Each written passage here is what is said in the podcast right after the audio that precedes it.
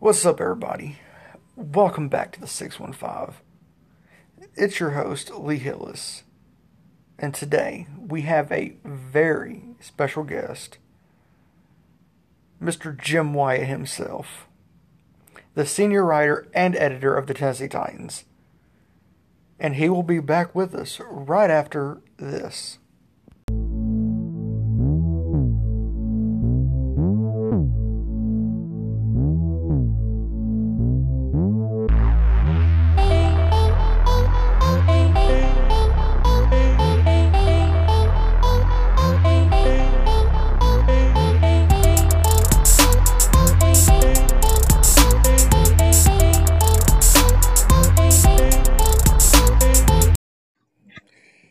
Okay, everybody, we are back. We have Jim Wyatt, the senior writer and editor of the Tennessee Titans. Jim, how are you doing? Lee, I'm doing great. Hope you're doing well. Trying to stay well. so, some big news came out lately. Of course, Adam Humphries got released. That's something we expected after the concussions he had last year. Yeah, and I think it was more, you know, it was more about money and cap hit and projecting maybe how things would be moving forward and less about, you know, him not being productive in his injury history. Obviously, he had bad luck here. He had an ankle injury in 2019 that that shortened his season. He had a concussion last year that just really never cleared up and allowed him to finish the year. And I think when you're looking at his cap number for 2021, um, it was too high, and and this team's up against it as far as the cap goes.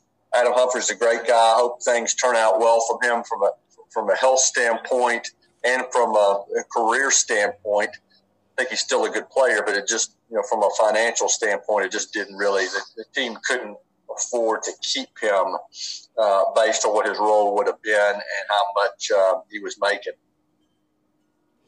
And as you were mentioning, cap is a big thing right now for this team. We really don't have the cap we need to build this team up. Do you agree with that, don't you?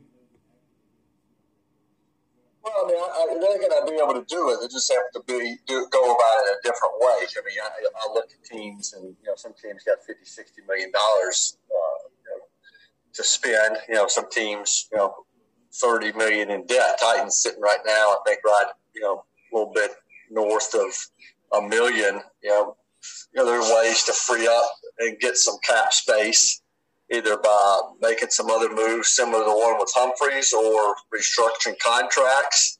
Um, you know, and then you're going to have to draft well, and you're going to have to find some bargains and and uh, and get some deals in free agency that are going to allow you to build the roster. But they're, they're going to be able to field a team certainly, and they're going to be able to, uh, you know, be competitive because they've got a good core group of players that are back. You just got to be able to hit on some of these other players. And uh, again, you got to be able to draft well and have some other players who maybe didn't do as much in the past do better moving forward. And of course, some other news came out. I think it was last week. J.J. Watt to Arizona, knowing that Tennessee and Arizona matched offers while Cleveland and Indy went higher. Was that a surprise to you? Yeah, I mean, believe it or not, I think that was Monday. It seems like it seems like it was forever ago, but um, you know, when, I'm trying to think of when that did happen. Um, this is uh, seems like that was a Monday development. Um, so it shows you how long of a week it's been. Uh, you know, I, I, I, don't. You know, it's hard to know what to believe. Uh, you know, as far as some of these reports go, I, don't believe the Titans. And I mean, I, uh, I haven't asked Jon Robinson or Vin Marino, who does the cap, exactly what the Titans offered. I have a hard time, you know, believing that the Titans matched offers with the Cardinals and were willing to give them that contract. Not not with the salary cap constraints that the team's dealing with right now. They couldn't afford to do it. That's why I was never really optimistic about the team getting J.J. Watt. You know, yeah, it made sense to add a player who could help your defense. It made sense because of his familiarity with Mike Vrabel and Shane Bowen. I know he's got a lot of respect for the Titans and Amy Adams Strunk. who contributed a million dollars to his hurricane relief a couple of years ago. And I think he's got a lot of respect for the Titans, that uh, a true contender. Uh, you know, it's hard to make a case that the Cardinals are a contender right now, you know, but you know, especially when you compare it to the Titans. But you know, some of these things that get thrown out about you know media reports about how much a guy is asking for, how much certain teams are offered. I, I you know, back when I was with the Tennessean, I used to scoop that stuff out. I, I could tell you myself now that I'm working for the team, you know, I, I don't have to prowl and stuff like that, but just from a uh, observer standpoint and knowing the math and knowing what the Titans are working with, I have a hard time believing that the Titans had an offer that was similar to the Cardinals. You know, that's that's just was t- when I saw that contract, I thought there's that's too much. And of course, the phase we are in right now, franchise and transition tag. So, and, and some teams will use the tag, some teams won't. I mean, you know what the Titans do. Uh, you know, the only guy that makes sense for them uh, is Jonnu Smith, and it does. And, and what makes more sense is to try to get a you know a long term deal done with him, more than just a year. But when you start looking at the math on other guys, you know, they're, they're not going to put the tag on Corey Davis. That tag's around 15, 16 million dollars. They had a chance to do that last year when the fifth year option came up. So you're not going to pay Corey Davis 15, 16. You know, some other, maybe we got some other uh, players who are scheduled to head into free agency that, yeah, you could tag. It's just too much money. Jonnu's, I think the tag for tight ends is in the nine, nine and a half million dollar range. Um, so we'll see what happens there. I mean, I, I know, you know, Jon Robinson has said they're going to try to keep some of their own, and Jonnu's one of their own, and I think you got to figure out ways to, to do it. I mean, Jonnu's a free agent. Uh, Corey Davis a free agent. Daquan Jones a free agent. Uh, you know, there's a lot of players, uh, you know, uh, that are scheduled to become free agents, and now it's the process of trying to to keep some of those guys. And then something that really came to my mind was when you were talking about possible players that could be franchise tag. One guy that I would love to see us keep, Will Compton.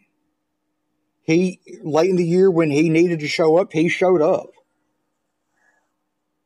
Yeah, but he's not a franchise yeah. candidate by any stretch. Uh, you know, he's. I think if he's back on this team, I think it's probably under a one-year deal, uh, similar to what he signed last year. And I think you're going to see more one-year deals. You know, uh, you know, across the league uh, during a during an off season when um, you know teams don't have as much money to work with because of the lowered cap and because players are going to want to get back into free agency maybe next off season when things look a little bit better from a cap standpoint. So, um, you know, there are a lot of guys you know, that are scheduled to become free agents that they'll try to keep. But uh, of them will be back on, you know, try to get them on multi-year deals. Other ones will try to, you know, replace in the draft. Some guys will, uh, you know, they'll try to find other players that can help you in free agency. But I think you're going to see one, you know, a lot of one-year deals, and uh, hey, I'm sure Will Compton would love to be back here. And I know Mike Mike Vrabel and Jon Robinson have said some good things about him. Uh, but he is a, kind of a role player at this point. Uh, you know, certainly helped them in 2020, and we'll see what happens moving forward. And as you were saying about a bunch of players around the league would possibly go to a one year deal.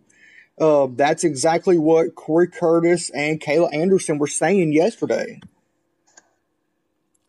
Yeah, I think that's pretty much common belief across the league. I mean, uh, because of what we're dealing with from a cap standpoint. Uh, and, you know, it's going to work for players, it's going to work for teams. Uh, but that's the reality is that's the way the league is kind of gone. I mean, there were a lot of one year deals. I mean, look at the Titans last year. They, they were, yeah, they, they signed, you know, they were signed, you know, Ryan Tannehill and Derrick Henry, you know, to, to multi year contracts. But a lot of the deals they signed last offseason were one year deals. So that's not really a, a new development, um, you know, as far as the league goes. So something I've been wondering if is there anything you can, what two things could you say right now to the fans that would possibly give some hope for this season? I mean, a team that's just coming off of winning the AFC South. You know, went to the AFC Championship game the year before that. You know, Ryan Tannehill's back, Derrick Henry's back, AJ Brown's back. You know, look at the offensive line. You know, they've got the ability to bring all those guys back if they want to. You know, you know, this is a team that, that has a lot of core players that are back and under contract on a team with a great culture that's won at least nine games five years in a row. So, you know, there, there's plenty of reason to be optimistic if you're a Titans fan. Obviously, there are going to be some changes, and they need to fix that defense that was so bad last season. But they got a good head coach, got a good general manager, got a good owner, and got some good players. So, yes, it, it, a lot of teams are going to be dealing with, you know, some financial constraints because of the cap. But, you know, these are not the you know Titans aren't the Jaguars trying to dig themselves out of the basement. I mean, their team is the top of the division, and uh, and and there's no reason for people to be discouraged at this point. You know, you just got to draft well, got to pick the right guys in free agency, and and I expect the Titans to be a contender again in 2021. And then speaking of cap, I've heard a lot of different numbers. So, what is the cap officially around the league? Haven't said officially. I think the floor is 180. You know, I think a lot of people expect it to be between 180 and 185 uh, when all is said and done. Because, like, I've heard around 183.5. Yeah, that's in that range. And so, I know this was short, but Jim, thanks for coming and hanging out. Yeah, I appreciate you having me. Well, y'all, that was Jim Wyatt, the senior writer and editor for the Tennessee Titans, and we will be back right after this.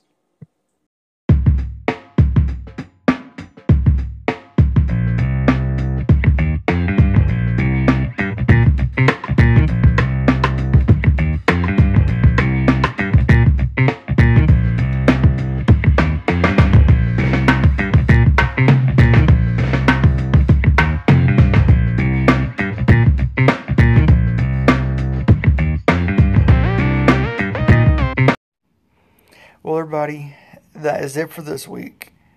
And of course, a big thank you again to Jim Wyatt for coming and hanging out with us.